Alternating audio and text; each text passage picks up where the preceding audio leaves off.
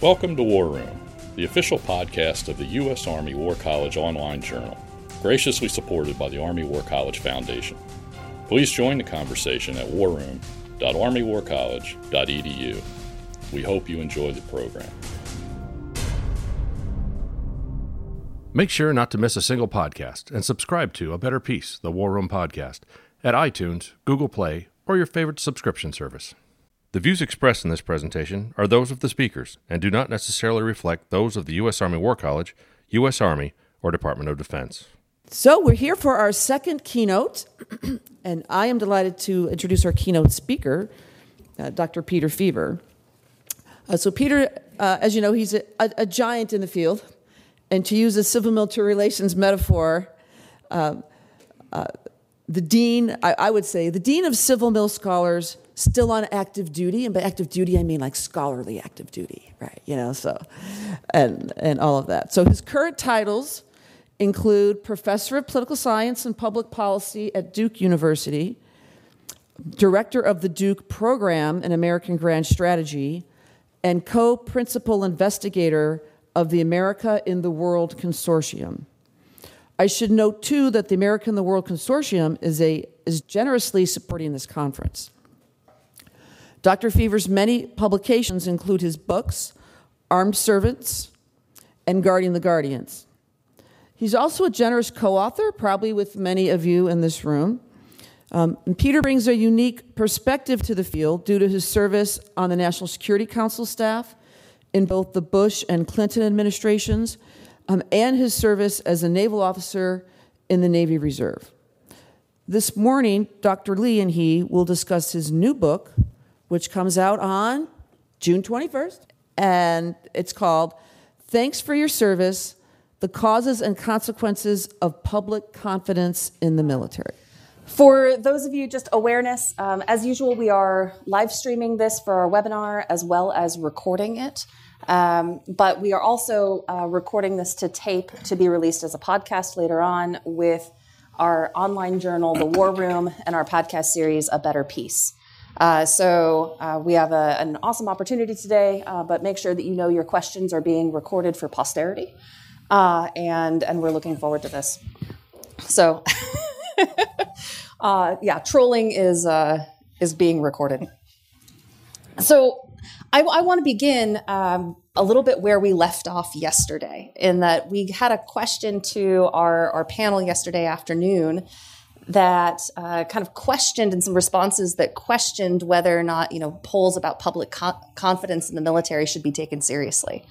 Um, your book begins kind of in three sections. You've got who uh, who supports the military, why do they support the military, and then you end with you know what does that support mean and how does that affect opinions. I kind of want to start at the end and ask you know why do we care about whether the public has confidence in the military or not.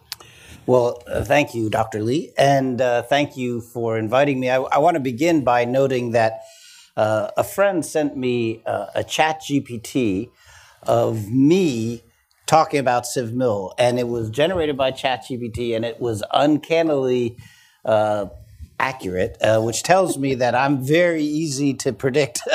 As, but Jason Dempsey reminded me this morning that he can predict what I'm going to say even without uh, using ChatGPT because he said, "I bet you'll say something about the coronation," and I will. I'm gonna. Wa- I want to remark on the ironic coincidence that we've been talking about the guardrails of the republic, which is, I think, civil military relations, and of course, the all volunteer force is is the military that we have today.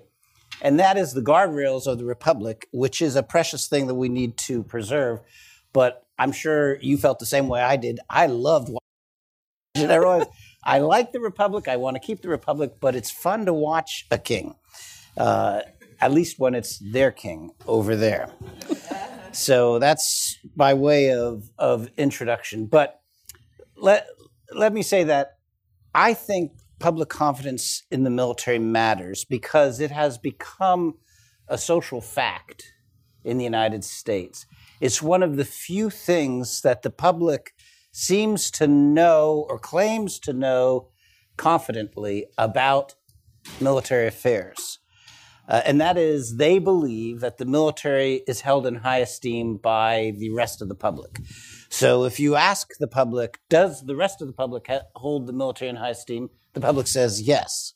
Uh, and if you notice from the polls that were described yesterday, one of the striking numbers, which wasn't mentioned or wasn't highlighted, but is worth reflecting on, is anywhere from a fifth to a third of respondents would give the I don't know answer on just a whole range of military questions. Uh, but they don't give the I don't know answer to does the public hold the military in high esteem? It's become a social fact.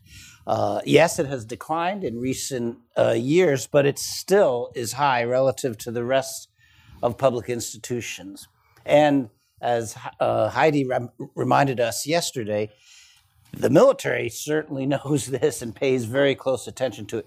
So, in the world of polling, it's one of those you know polling results that seems to have captured the imagination, uh, and so I think it's worth studying for that reason. I think it's also worth studying personally. This is why I got in, into studying because uh, about late '90s, I uh, published an article that said public confidence is brittle and is likely to go down. And if you plot public confidence in the military over time, and then you put a pin when I made that prediction, public confidence went up after that and it stayed up uh, remarkably high uh, for another uh, 15 years or so. And I thought, okay, it's time uh, to figure out why I was so dreadfully wrong. Uh, and it's, I, uh, I think the book explores that in, in, and maybe makes a convincing case, I hope, for that. Ironically, though, where I come down the, is public confidence is high but hollow hollow, brittle. It's uh, it's roughly the same thing. I think the drivers of public confidence indicate uh, that public confidence is more likely to go down than up. Yes, that's exactly what I said in the late 90s. I was wrong then. I hope I'm wrong now, but I don't think I am. So, now to answer your question, why does it matter? Beyond the social fact, is that it is correlated with other things that we care about. yes, the public has high regard but low propensity to join in the aggregate. That's true. But when you look at, when you disaggregate the data, actually, public confidence in the military is correlated with other things like propensity to join, but more powerfully, propensity to recommend to others to join. And so if you're trying to raise an army in the, or recruit an army in the all volunteer force, high confidence in the military helps drive other people saying, yeah, you should go join the military. Think about that. Uh, and whereas low confidence would undermine the influencers and the recommenders from encouraging people to join.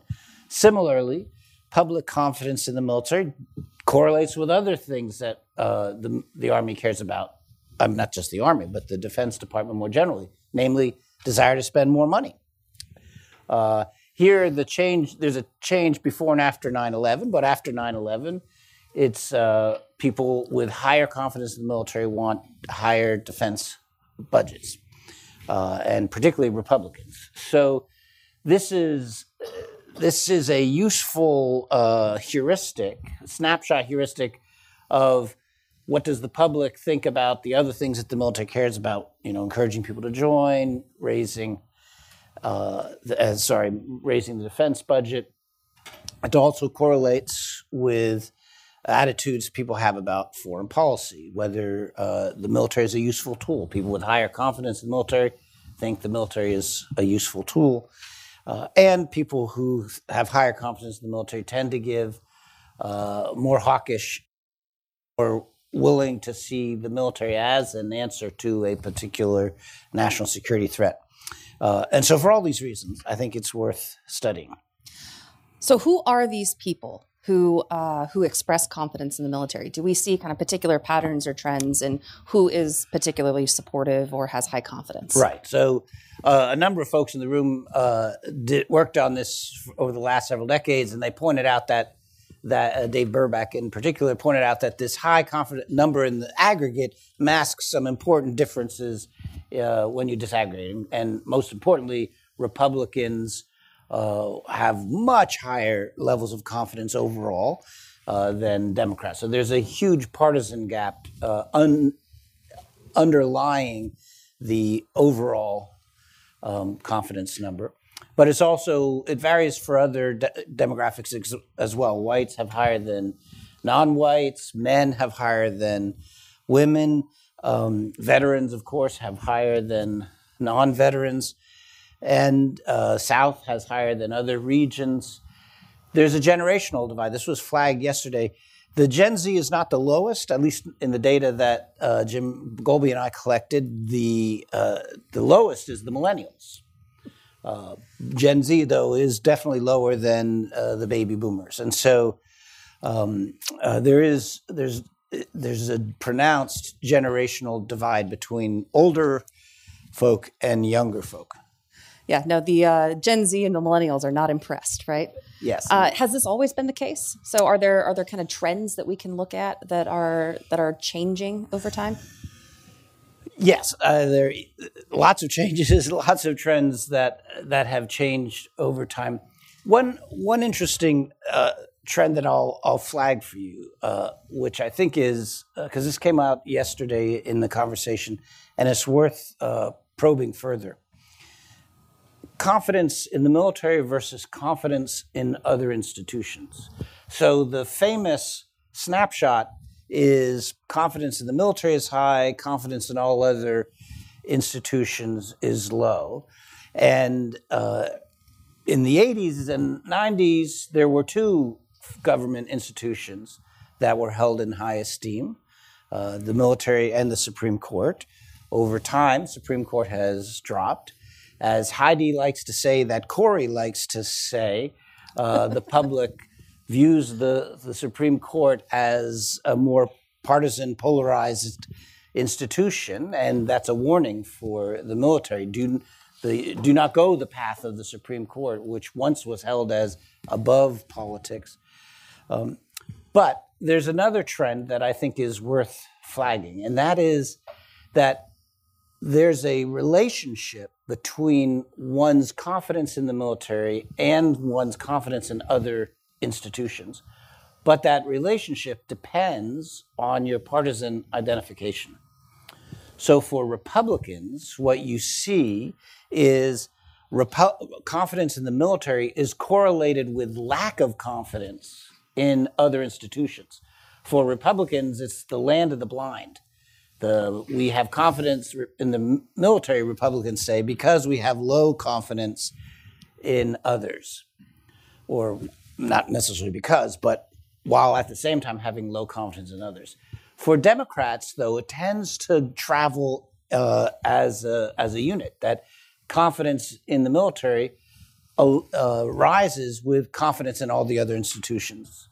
And so that suggests that there's an interesting partisan split in the way confidence when the military intersects with uh, our views of other institutions government institutions. So I want to move now and dig into not just who has confidence in the military, but why. Uh, because that uh, that difference that you're pointing to suggests that there are different motivations uh, between partisan identity and uh, different types of people in kind of why they express confidence in the military.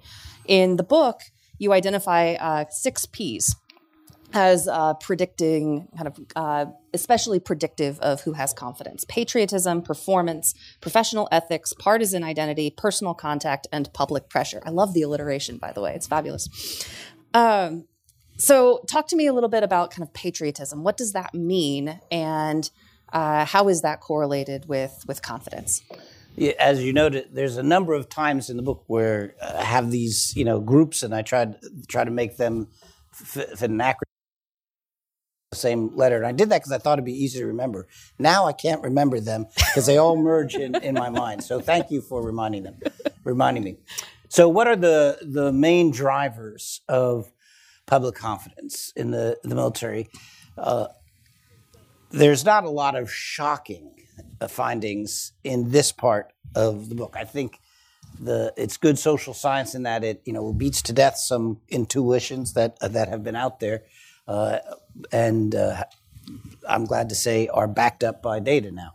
But uh, patriotism is one, so that public confidence in the military spikes uh, as a rally around the flag effect. Uh, and so the, there's a big spike after Desert Storm, big spike after 9 11. This makes sense. When the public uh, feels threatened and it looks for uh, to the military to protect it, and the military is able to uh, deliver, then that um, uh, that sort of patriotism uh, argument, uh, or not argument, but the patriotism frame helps drive public confidence. And I, it's an open question whether the war frame that has gone on for the last two decades, the global war on terror war frame, whether that uh, will be seamlessly replaced by the a Cold War competition with China frame that functions the same way, that it props up public confidence in the military. Uh, if, as I sincerely hope, we don't get into a shooting war, it could be that that the war frame will gradually dissipate and we'll go back to a Cold War frame, which was only occasionally hot, actual shooting, but long periods of armed uh, tension, but not actual war. If that's the case, then this one pillar of public confidence we would expect would would gradually uh, lead to lower public confidence as the military recedes from its prominence uh, that enjoyed in global war and terror. So that's that's one. Performance is uh, is another. That is the belief that the that the military performs competently. Uh, and as David Burbach and others have observed, this is an odd prop to explain public confidence in the military because you can debate about how successful the military was. Uh, we didn't win the Afghanistan war. It was called a strategic defeat by, I think, the chairman of the Joint Chiefs of Staff. And the Iraq war certainly did not go as the backers of the war expected. That was a much more difficult war, and the results much more ambiguous. So it's possible to say, uh, golly, we should be judging, we should be scoring the military lower on their performance, and that should lead to lower confidence in the military.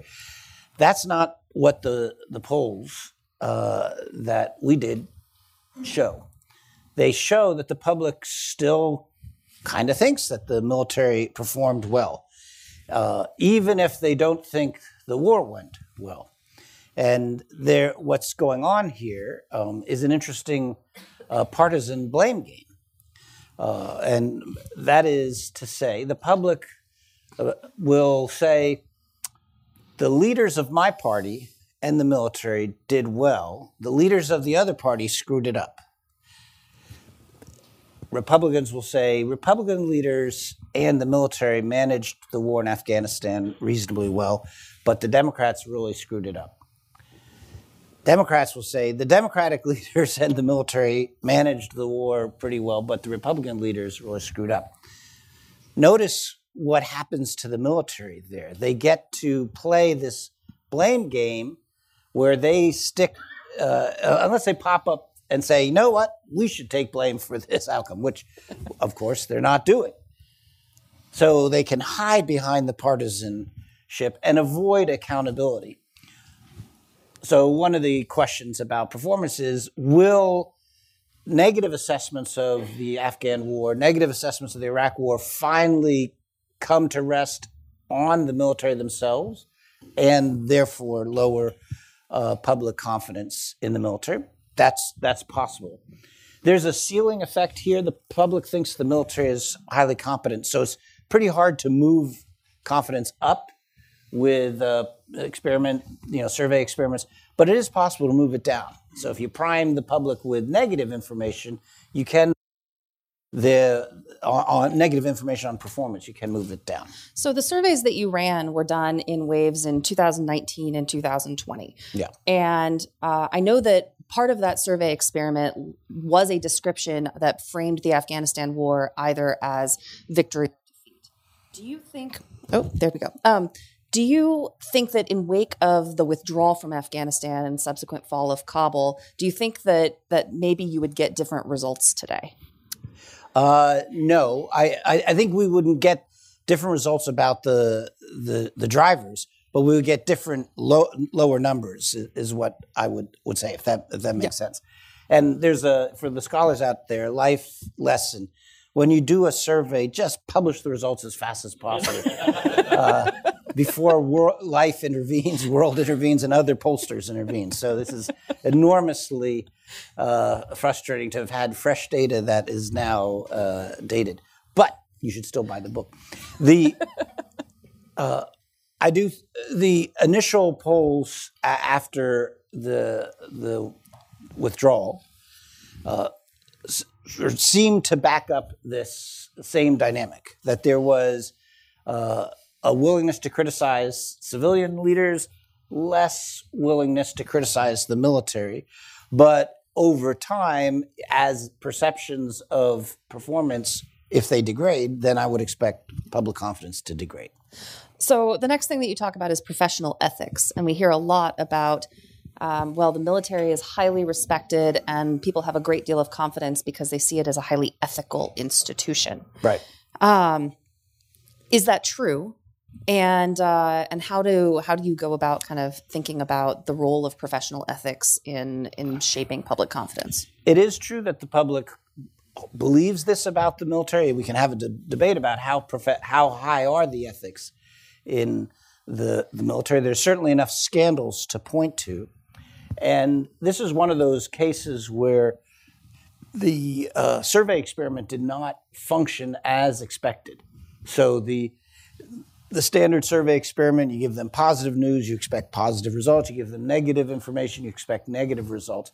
Uh, merely priming them to think about the ethics produced negative results, and that made us think that well, maybe the maybe the public um, has this uh, residual. Oh, I, the military must be ethical, but then if you just remind them about uh, ethical scandals, even if you're doing it in a way that's meant to say a very small percentage, uh, you know, that this is a small problem. So one version said, you know, hundreds of GOFOs have uh, been found, you know, to violate various ethical rules. And then the, the other, that was the negative frame. The positive frame was only a tiny percentage. Uh, and well, and those are, of course, the same mathematical fact, but one is framed positively, one's framed negatively. Both of them had a, had a negative uh, impact, and so uh, I do think that the that the military um, needs to uh, be cognizant of the fact that baked into that confidence number is the expectation the military will behave ethically, and so when it's shown that the military is not behaving ethically, for instance, uh, as more attention is drawn to the scandal of uh, sexual assault and sexual harassment in the uh, in the force, that's going to have a negative impact on public confidence in the military. You could argue it should, right? If the military is behaving poorly, that should reflect uh, negatively on on people's views of the military.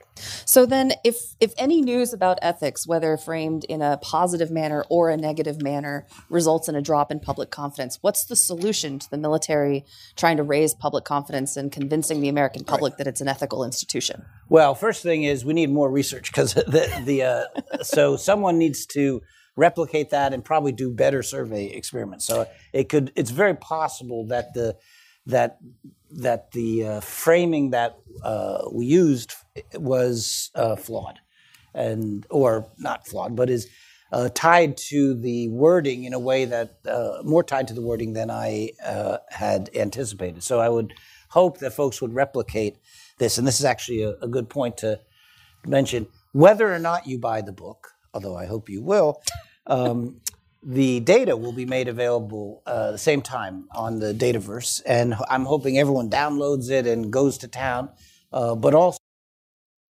uh, you know, tries to replicate this stuff uh, and maybe extend it. And, and I think the ethical argument is one ripe area for um, uh, extension.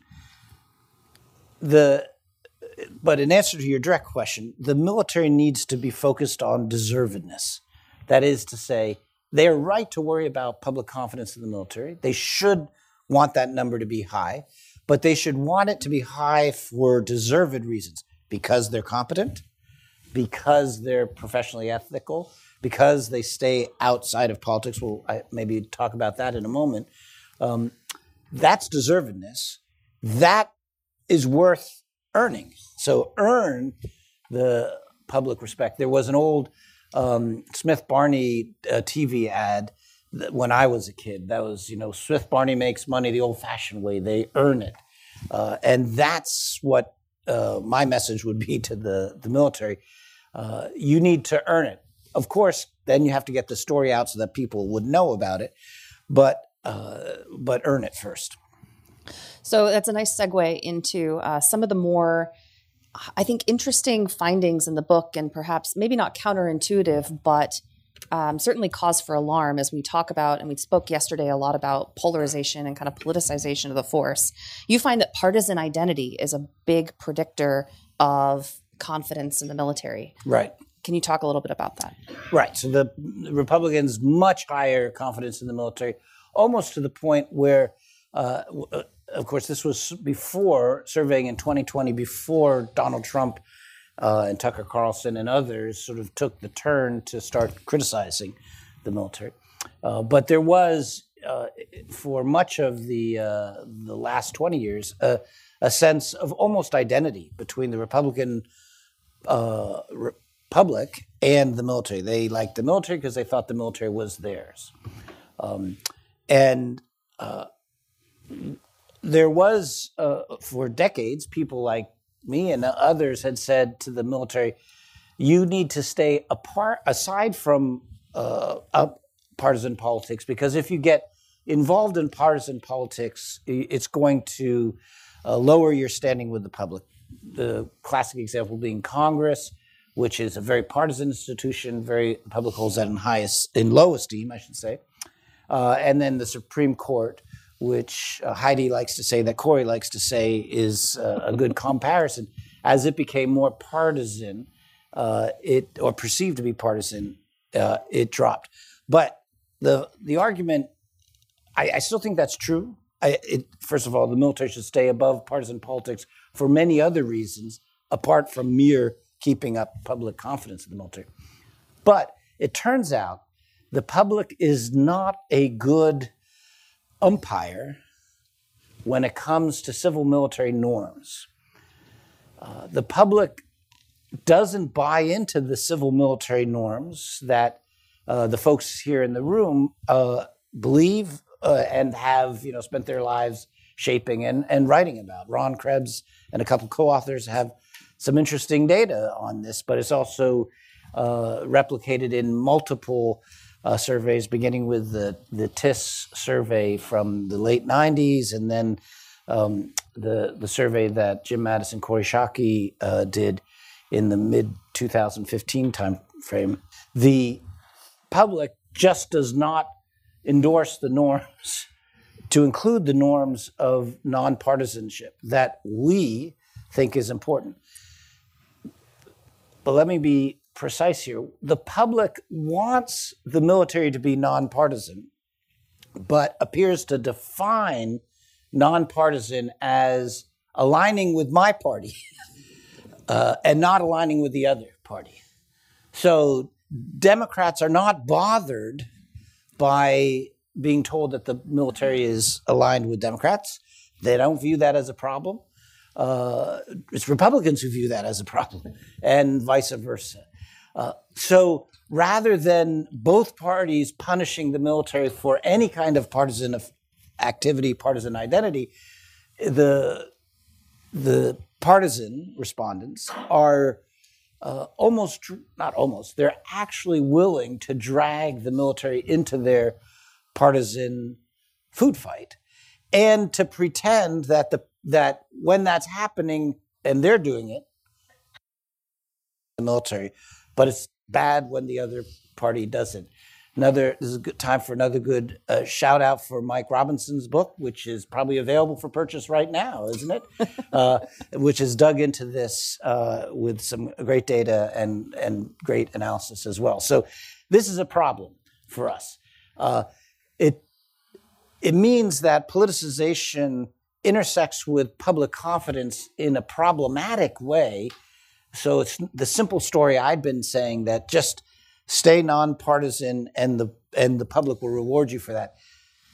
It's not quite so uh, simple. The public will give you naughty rewards for naughty behavior as long as it's on their side, and the military should resist that naughtiness. So this brings me to, um, you know, Heidi, you're getting a lot of shout outs today.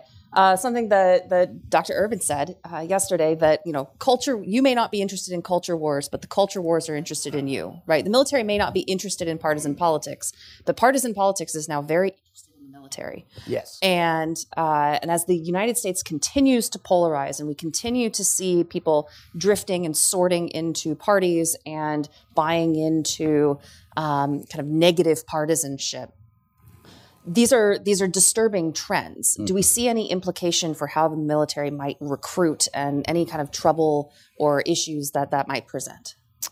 Yes, I, I do think that that's a, a problem that others have observed that that there's a tribal accession policy where uh, social contact with the military is a heavy driver of whether you're likely to enlist or whether or, or become an officer, uh, and that is a, a challenge uh, for um, keeping the military connected to the rest of civilian society if it's drawing from an ever more narrow base.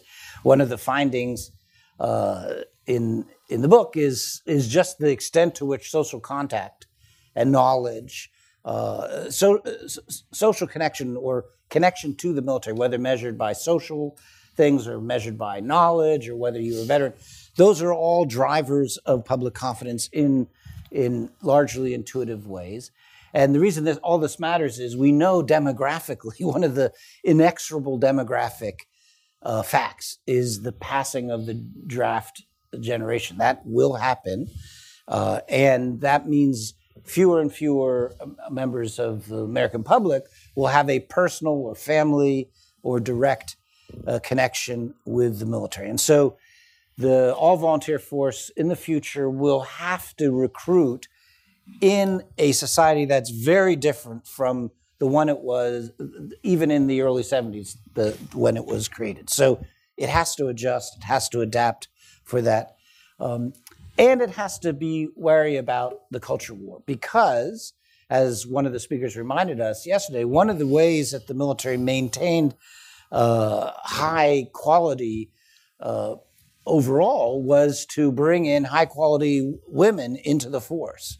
Uh, so as it diversified from all male to male and female, and as it opened up more and more of the uh, MOSs to to women, that brought in high quality, high caliber talent into the military.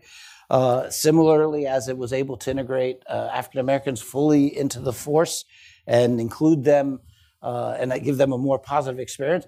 This also uh, helped the all volunteer force to thrive and replicates across every demographic group you can imagine. And of course, we're going to need more of that, right? We're going to need to recruit a more diverse, from a more diverse American society, a more diverse uh, military institution, and we want the best people that we can get for it. And this is where the culture war comes in. Some of the polling that's been done since uh, the polling that goes in this book shows that the culture war attack lines are penetrating. Not, they're not penetrating for the individuals who might join the military. Uh, we don't have much data of that. But they are showing up in the following way. When you ask people about talking points, whether they're talking points on the left or talking points on the right, and you and you say, do you think these critiques uh, undermine confidence in the military? Uh, the public says, yeah, I think they do. And there's some evidence that the influencers, the people who otherwise might be recommending uh, service, are influenced by it. Now, sometimes it's respon in response to real facts.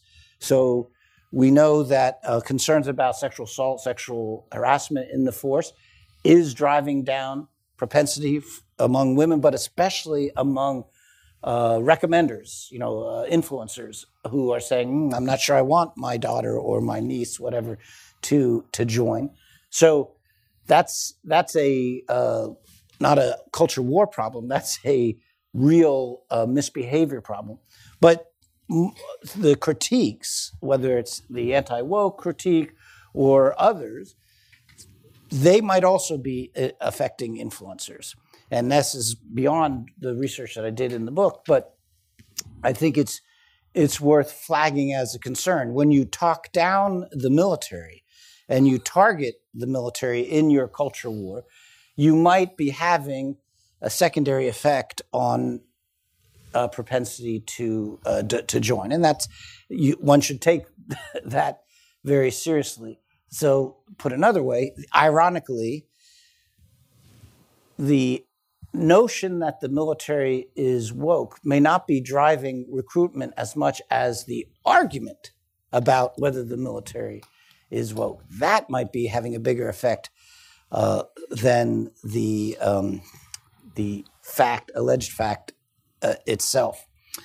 That's why I have a modest proposal that I'm trying to workshop out there, and that is that we should declare the military as non-combatants in the culture war and give them non-combatant immunity. So uh, you can target civilians in the culture war. You can target the political party. You can argue, and there are genuine, legitimate policy disputes uh, that that civilian political leaders should be arguing about and targeting each other about, but they should not target the military. So uh, if you do not like DoD's policy on uh, abortion services, target the DoD civilians who are making that policy. Do not target the military who are implementing that policy. The corollary here, though, is the military has to remain non-combatants. So they, the military has to resist the temptation to join in the culture wars and to leap for the microphone or the twit, the tweet, uh, in order to score a point on in the culture war. And then the third hand, they have to still speak up for their values. So I think it's a very narrow line that the military can walk and needs to walk uh, and- on, on this. But they, we need to get them to do that for a variety of reasons. One of them might be its link to um, uh, encouraging others to join. So this brings me to the the final kind of P here before we open it up for questions. So for those of you who have questions, start writing them down and get ready. Um, one of the most surprising, I, I think, the one of the most surprising findings in the book has to do with this public pressure argument. And uh, you know, when you say that the support for the military is high but hollow, can you get into the hollow part and what kind of social desirability bias? um, you know, as the social scientists would say. What does that, uh, how is that affecting public confidence?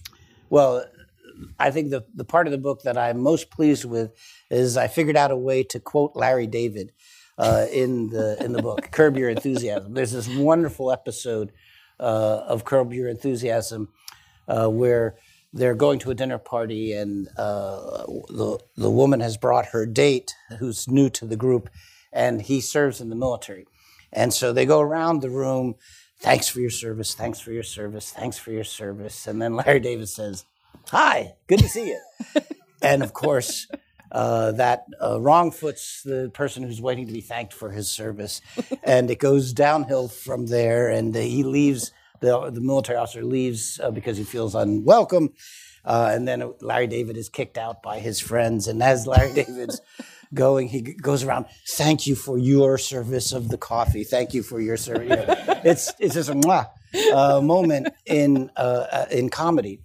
But it captures this idea that the social fact that the public knows that the public holds the military in high esteem may actually be creating a self fulfilling prophecy.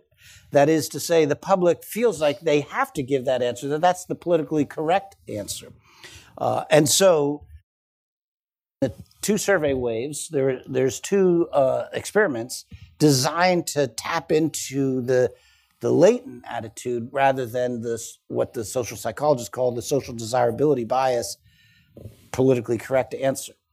Uh, and the, the percentage, what, what we find is that there is a fair bit, surprising bit of social desirability, somewhere between uh, 9% to 27%. And the I, I say it that way because the more uh, analytically, technically uh, precise version of the experiment gets the higher number. But that number, 27%, strikes me as pretty high. So I'm hoping people will replicate that and we'll get a better, uh, we'll sort of home in on the answer. It's probably less than 27%. Uh, but even if it's, you know, 10, 15%, that's a fair bit of, of uh, artificiality in public confidence in the military. Uh, that's, that's the part of the hollowness part that could quickly dissipate if the social pressure to give the correct answer uh, goes away. And so uh, I think this is a reason for the military to focus on deservedness uh, and not just expect that they'll always enjoy uh, the, the social desirability bias. I'll, one other point on, on public pressure. Uh, this is the, you know, the, the curse of having graduate students who are very smart. So I had a grad student to read the book and you know identify critiques, and and he said, you know what? Why why isn't there social desirability bias in every single thing you asked, in every question? So if you think it's on the public uh, confidence measure, isn't it? Doesn't it show up across every single thing? And I thought, uh, yeah, that's possible, but that's you know an ex- extremely expensive survey. Uh, but for the grad students out there looking for uh, ideas, just take some of the other questions and and and dig into it, uh, because you might find similar uh, issues across uh, across the board. Great. All right, I'm going to open it up to questions. Um, so line up at the at the microphones, please, and. Uh, it's a very long walk. Hi, everybody. Dan, thank you both so much. Curious, Peter, did you explore perceptions of the military as an agent or engine for social mobility because I think among the institutional collapse in Americans' like confidence levels, at least anecdotally, they still perceive the, the military as being one place where you can rise up and improve. Right. Just curious about that. No, not not directly at, uh, like w- with that uh, question. So that is a uh, that's a good follow-on study. The the closest uh, that we came was looking at uh, the military uh, to address uh, racial concerns, uh, which is, of course, the, the one of the most famous uh, was this is Charlie uh, Moskos's argument that that the mil- the military ha- played a key role in advancing civil rights because it, of the way it was able to integrate African Americans. This is a great success relative to even to civilian society. Charlie argued, um, and that this is something, you know, epitomized, of course, in Colin Powell's uh, uh, rise to the chairmanship. That is an inspiring fact that you know could be uh, contribute to people having holding the public, sorry, holding the military in high esteem. I suspect there's something to that. We didn't probe it too much. What we did see is that there's a huge partisan divide on the question of do you want the military to be used, you know, prospectively, not retrospectively. And so I think part of the um, culture war that we're seeing is uh, is a part of reflects a partisan divide about this. I think uh, most Republicans are proud retrospectively of the integration of African Americans in the military, and so they would look. You know, it's the 75th anniversary of Truman's decision they would look to that as you know progress in the in America, and Republicans would would agree. But then if you if you look at prospective and say, okay, should we do be doing more? Should then that starts to evoke for them uh, things like critical race theory, other kinds of auxiliary arguments around DEI. And this uh, the, now we get a big uh, partisan divide, and so that the they don't want the military to be involved in that future thing, even though they're proud of the military having been involved in the past thing, and so that that's an interesting problem. I, I meant to say this earlier on the culture war point. Thank you for that question. Meant to say this in the culture war. I believe the terms have lost meaning. So if I had five minutes with the chairman on, you know, piggybacking on what um, uh, Dr. Urben said yesterday, I would say yes, but beware that all of these terms, even DEI, is is now a loaded term uh, in the partisan environment.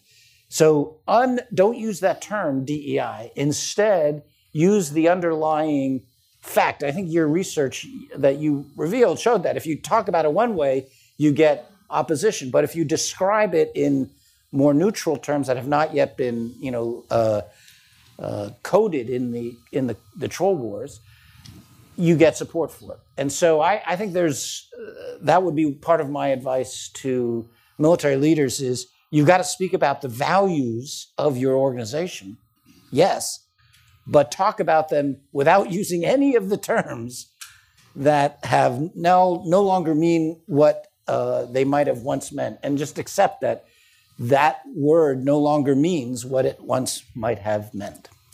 All right, Colonel Prokowski. Colonel Prokowski, uh, assistant professor in the Army War College. Um, if the public is not going to give the military credit for being nonpartisan in implementing the policies of the party in power. Yeah. Um, what are the policy implications for our civilian masters who might care about the stature of the military as they uh, give us policy to implement? Yeah. Well, I'm in the count me in the school says we need to do better education of the public. So yes, let let's not give up on civics education. But let's also not wait for uh, good civics education to catch up and res- restore us. This is one place where the military, as a profession, has to police its own, has to enforce its norms, even without uh, help from the public and even without help from civilian leaders. Um, if you saw the, there was an open letter signed by all but one of the retired chairmen and all but one of the retired SecDefs last September that was directly responsive to this. It was trying to lay out, it was published in War on the Rocks, it was trying to lay out this is what best practice in civilian control means, to include this question of how we obey legal orders and how we, uh, and, and what that does and does not mean. And this is the, the you know, sort of the right and left uh, chalk marks on what the professional leaders should be doing. Grade us on this. If we are not doing this, if we're not doing the principles outlined in the open letter, ding us. But if we are um, uh, doing this and you don't like the policy, that's uh, you should not ding us. That's how our constitutional order works. And so that was sent uh, to multiple audiences, to the military, but also hopefully uh, to reach the civilian leaders who would read that and, and say, aha, I've got to you know, adjust the way I'm scoring uh, the military. And this is one of the, uh, an argument I think that will resonate with re- Republicans. Republicans are are quite confident that they will have the executive branch again, uh, maybe as soon as 2024, uh, but but they would be very confident by 2028, given just trend lines, et cetera. And so they're going to be the civilian executive civilians, and they will want the military to be as um, uh, efficient in executing legal orders they give as the military is is trying to do for Biden. And they they sh- that's an argument that they they should and I think could uh, uh, resonate with. I hope that answered your question. Dr. Vuick, who's uh, was our, our panelist yesterday, who does the fantastic work on women in the military. Well, thank you. Um, you've actually started to answer the question I was going to ask, so I, I might just give you a, a, bit more opportunity to expand on this um, with regard to the military being non combatants in the culture war. And I'm curious how that Um, if the very values of your institution and members of your institution are being attacked, is there a way to essentially defend those people and those values without engaging in the culture wars? Like, can you play? Does playing defense essentially make you a participant? It's a good question, and uh, my uh, my answer would be the following: First, the civilian leaders need to be the front lines. So it should be the service secretaries who are the the loudest and most prominent uh, voices defending this or that uh, policy, uh, as long along with the Secretary of Defense, the civilian Secretary of Defense, and all the political appointees under them. They are the front line. They should be speaking louder, more persuasively, uh, and should not hide behind the military's, you know, um, uniform, basically, in carrying the water for the policy. That's the first thing. The second thing is it's possible to talk about your values uh, without engaging in a Twitter troll war with a troll on Twitter. So, not every uh, attack needs to be responded to. Uh, and certainly not every attack needs to be responded to by name. So if you think about the prominent cases where a military officer may have gotten, you know, uh, sucked down into a, a less helpful en- engagement with the, the um, Twitter war, there was a, uh, a calling out, calling out of the, the individual on in the Twitter back and forth, and a calling out of the named uh, uh, media personality who was making the argument. And I think it's possible. There, there were other options. So if if I had been the PAO, I might have said, "Okay, that's one option, sir, but here's another one that might not feel as good, uh, but might nevertheless enforce the the values." So I, you know, we're probably thinking about the Donahoe case, where uh, what he said did encourage women in the force. They wanted women, uh, so the women in the force wanted to have their um, membership validated and defended against attack. But there, I think there probably was ways to do that without getting, uh, without crossing the line. It's a, it's a very difficult line uh, to cross, and um, the, they're going to make mistakes. You know, general and flag officers are going to make mistakes, but if they are uh, if if they have this in mind as I this these I'm tiptoeing through a minefield here, r- rather than I'm chasing likes on social media here, then I think you they're less likely to overreach. The you know, the first rule of ledge affairs is if it feels good, don't say it, right? so that I think has to be part of uh, this story as well, or part of the guidance as well. All right, we'll take this one over here. Our last question. Thank you, Pete White, Auburn University. Um, I was wondering if you gave the American public the opportunity to differentiate their support for the troops versus their support Oh, you did. Yeah. I'd just be curious to hear about and that. And military leaders, the military and troops, and and also we asked them. Uh, now reflect on military you actually know. Uh, does that change your answer? And so uh, you do get some differences. It's still high. You can't make the confidence of the military disappear by these things. It's not as if it's all about the troops. And once you put a you know a pompous general's name out there that it, it, collapses. No, they have high respect for the generals and admirals. They have high respect for the rank and file. They have high respect for the military they know, etc. But you can move it up and down a little bit by uh, referencing this. And I think uh, President um, Trump intuited this uh, when he tried to align himself with the rank and file against uh, the military um, against the military leaders. That he was intuiting that the public probably had greater af- uh, affection for the rank and file uh, or the military in the abstract than they did for specific uh, general and flag officers, and I think that that is the case. So I'm going to end with uh, one final question.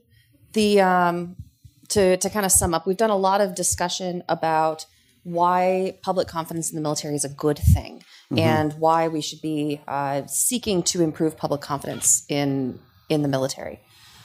Are there downsides to really high levels of public confidence in the military? What are what are some of the the cautionary tales when you have a public that holds the military in such high esteem? Well, there. So that's a good question, and it's a good one to end, uh, end on. The I don't want public confidence to go down. uh, in in the uh, I want public confidence to remain high. I want the military to earn it to remain high. But that doesn't mean that public confidence is an unalloyed good. The military enjoys some intangible benefits that come along with public confidence. And not all of those intangible benefits are good for the military, uh, or, um, you know, uh, even though they may uh, feel good in the moment, like the uh, French fries I ate last night, which felt great in the moment. Uh, and I think, well, I probably had more than I, I should have had. I think the public, the military may get a little bit more of this than they should have, in the following respect: uh, what what I call pedestalization. This is where you put the military on a pedestal, where they're literally looking down, you know, figuratively, I should say, looking down on the rest of society, where you hold the military in such high esteem, and it's the only thing in society that can be held in this high esteem uh, and then they're standing on the pedestal looking down. Uh, and of course, that's a dangerous place to be. Uh, if you've uh, watched uh, White Christmas, you know that that's a dangerous place to be up there on the charger looking down. But it's also uh, encourages the military to have a self attitude that may not lend itself to full internal accountability. So a profession is not professional unless it is evaluating its own performance on a continuous basis, enforcing its norms, uh, policing its behavior, improving, et cetera. That's, as Don Snider reminds us, that's essential to being a profession. But if you're on the pedestal, well, you don't need to, maybe don't need to do so much. If you can avoid accountability by playing this blame game, et cetera, uh, you you can um, you can uh, be lazy in your professionalism, and so I do worry about pedestalization. Uh, one idea that I uh, is in the book that n- no one yet really likes, but I'm sticking with it, uh, is this idea of um, thanks for your service spread out more widely. So the that's in the title of the book, and that you know captures part of this idea.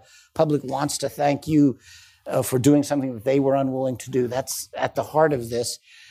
But the military can receive that thanks and then give it back to society by saying, okay, what do you do? And she says, well, I teach, you know, eighth grade civics. Oh, thanks for your service. That is a tough assignment. You know, I remove asbestos. Thanks for your service, etc. There's a way of passing it back that I think would recognize there's lots of ways to serve military is one good one. It's a noble one. We are grateful for it, but it's not the only one. Terrific. Well, thank you so much, Dr. Feaver, for uh, sitting with us this morning.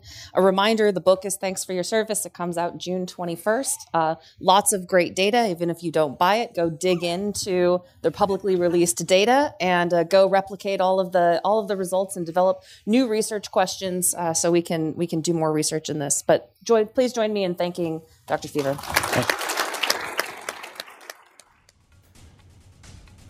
And that concludes our program. Thank you for listening. The views expressed in this podcast reflect those of the speakers and do not necessarily reflect the views, policies, or positions of the U.S. Army or the Department of Defense. Let us know what you think. Provide us your feedback, comments, or suggestions through our webpage at warroom.armywarcollege.edu. And have a great day.